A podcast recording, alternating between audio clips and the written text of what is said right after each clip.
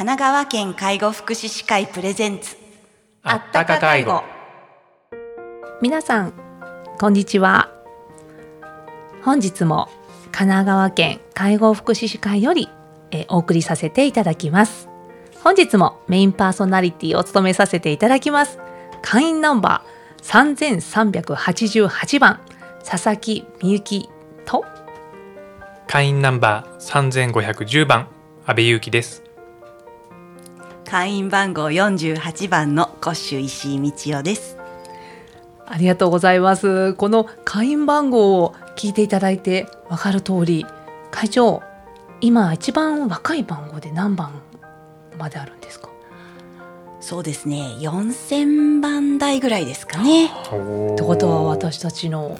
変な話後輩たちが、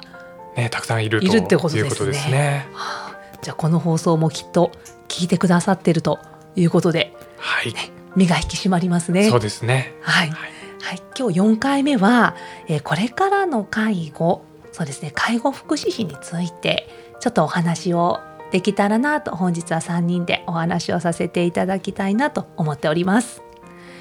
じゃあ早速阿部さん、はい、いかがですか？はい、私自身もですね介護福祉士として、10年近く現場で、従事してまいりましたけれども、かなり30年前40年前の介護とはやはりですね介護という言葉が意味するものが変わってきているなっていうのを非常に感じています。非常に介護というか言葉が、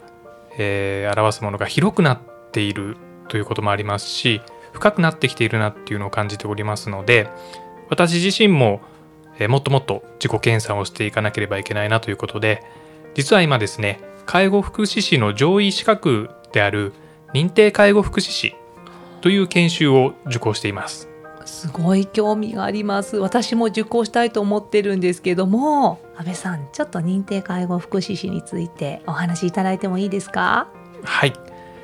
認定介護福祉士はですね、さまざまなことを求められている資格ではあるんですけれども、ただ単に知識や技術があるということだけではなくてですね、介護現場のリーダーを育てる育成力であったり、チームをマネージメントするマネージメント力、そして地域と関わる力というものも求められるようになっています。そういったことをですね、2年間ほどかけて、たくさんの仲間たちと私も今現在学んでいる最中です。この研修を受ける中でもですね、私自身も地域に向けて、施設や事業所の介護力を、活用していく、こういったことの大切さを学んでいますので、今後、この小田原市の中でも、そういったことを私自身していきたいなというふうに思っています。ありがとうございます。阿部さん、年内でしたっけ、認定介護福祉士。そうですね、一応年度内で全家庭が取れるかなというふうに思っていますので、来年度になった時には胸を張って認定介護福祉士と名乗れるようにしっかりと学んでいきたいなと思います。素敵です。何名かいらっしゃる、元安倍さんよりも茂部さんと一緒に学んで仲間結構いらっしゃるんですよね。そうですね、20を超える同期がおりますので、本当にさまざまな現場から集まってきておりまして、その人たちとの日々のこの、コミュニケーションの中でもたくさんのことを学ばせていただいてます。大事ですよね。そうですね、本当に私はずっと高齢分野で来ましたけれども、障害分野で勤務されている方のお話を聞くのは私自身も刺激ですし、新しい学びっていうのを本当にねたくさんいただけてるなっていうのを本当にこう実感しています。大事ですね。本当にもうそこでもチームケアですね。みんなでチームとなってね、はい、共にこう成長していくという形ですかね。素晴らしいですね。これからきっと認定介護福祉士の必要性っていうのはどんどんきっと高まっていきますよね。そうですね、施設の中だけで終わる介護ではなく、在宅で住み慣れた地域で、これからたくさんの高齢の方々が暮らしていく中で、必ずこの認定介護福祉士の力というものが必要になってくるだろうなというふうに思ってます、うん、そうですね、おっしゃる通り、その地域で自分の住み慣れた場所で住み続けられるためにもやっぱり大きな力となる資格になってきますね。はい、ありがとうございます。安倍さん頑張ってください。じゃあ、ありがとうございますはい、私も後に続きます。はい、はい、じゃあちょっと私も何を、今してるかと言いますと、今回会で研修事業部という形でちょっと携わらせていただいてるんですけども、実は私も介護をして、実は介護保険制度始まる前からちょっとお勤めをさせてもらってるので、まあ、何年って言ったらちょっと年齢がバレちゃうんですけどはい、でもずっと続けてるわけではなくて、実は子育てをしてる期間は少し介護の現場から離れてたんですよね。だけどやっぱり仕事に復職するときに介護の現場に戻りたいと思ったんですけど、なんかあまりにもこう休んじゃった期間が長すぎちゃってっていうのがあって、なかなかこう前にこう足を働きたいんだけどみたいな、ちょっと足かせになってる部分があって、で今回その研修の携わるっていうところの中の一環に、ちょっとこう二の足を踏んでる、潜在介護福祉士さんたちがとか現場でその力を発揮できる場を自信を持ってできるように、研修のフィールドをたくさんこう整えていきたいなと思ったので、はい、ちょっと仕事の合間でいろんなこう企画を考えてみたりとか、あと一緒に携わるその事業部の人たちと情報交換しながら、あ、こういう研修もいいねみたいな話で、今ちょっと自分自身もこうワクワクしながら、あの頃こういう研修あったらよかったなとかって思いながら、はい、今ちょっと企画を進めているところでございます。本当にこう魅力的な研修をたくさん企画してくださってるなって、私いつもこう案内を見て思ってまして、ありがとうございます、はい、今月私も一つ研修受講させていただきますので、非常に楽しみにしています。それの発信をしてくださってるのが安倍さんですよね。はい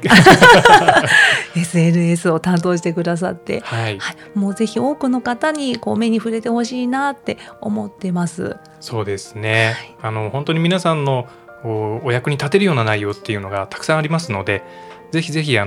見ていただけると嬉しいなと思います。ありがとうございます。で、きっと私たちのみならず、こんな研修があったらいいなってきっと思ってる方も多くいらっしゃると思うので、はいはい、ぜひ聞いてらっしゃるリスナーさんの方で、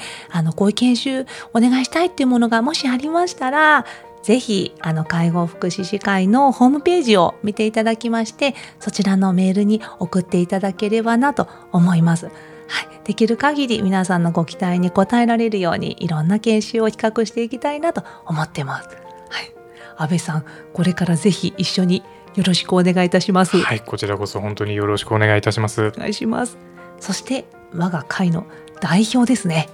はい、コッシュ石井会長、いかがでしょうか。はい、ありがとうございます。私は介護福祉士になって30年が過ぎまして、介護福祉士会とともにずっとお世話になって、私の専門性は介護福祉士会に育ててもらったと思っています。で、その恩返しと思って今介護福祉士会の運営に携わっているわけですが、そもそも介護福祉士って、私たちは介護や生活支援を通して人々の幸せな生活を支えていくという大きな役割があります。私たちがすることで目に見えることっていうのは、お食事の介助やトイレ、お風呂のお手伝いだったりしますけれども、目に見えない部分で生活をするための環境を調整したり、人の心を整えたり、そういうことをしています。そう考えてみると、私たち介護に携わる介護福祉士が、心も体も元気で幸せであってほしい。ケアする人をケアすることで、その先にいらっしゃる利用者、高齢者や障害を持った方たちにより良いケアができるはずです。なので、私たち介護福祉士会はこれからも介護福祉士や介護職の皆さんを応援し、より良い社会へ貢献していきたいなって考えています。ありがとうございます、会長。はい、今回4回神奈川県介護福祉士会の方で、放送をお送りさせていただきました。はい、最後に私たちの思いは伝わっていると嬉しいなと心から思っております。はい、皆様お聞きくださってありがとうございました。ではまたお会いできればなと思います。それでは本日佐々木美幸がお送りいたしました。ありがとうございました。特別養護老人ホーム純正園からのお知らせです。日本の65歳以上の高齢者は3600万人、女性の4人に1人が70歳以上の時代です。そして家族の介護を隠している人はおよそ1300万人いると言われています。特別養護老人ホーム純正園では、個別に介護の無料相談会を行っています。特別養護老人ホームへのご入居を考えている方、在宅介護の苦しさ、誰にも言えない悩みを抱えている方、在宅介護で仕事とプライベートの両立に悩んでいる方、純正園ではどのような相談でもお受けいたします。介護の専門家があなたの気持ちに寄り添いながら、介護が必要なご家族と暮らす生活設計を一緒に考えます。もちろんプライバシー対策は万全です。市民を介護で困らせない、純正園相談室までお気軽にご連絡ください。電話は0465-346001、メールはinfo@純正園.jp です。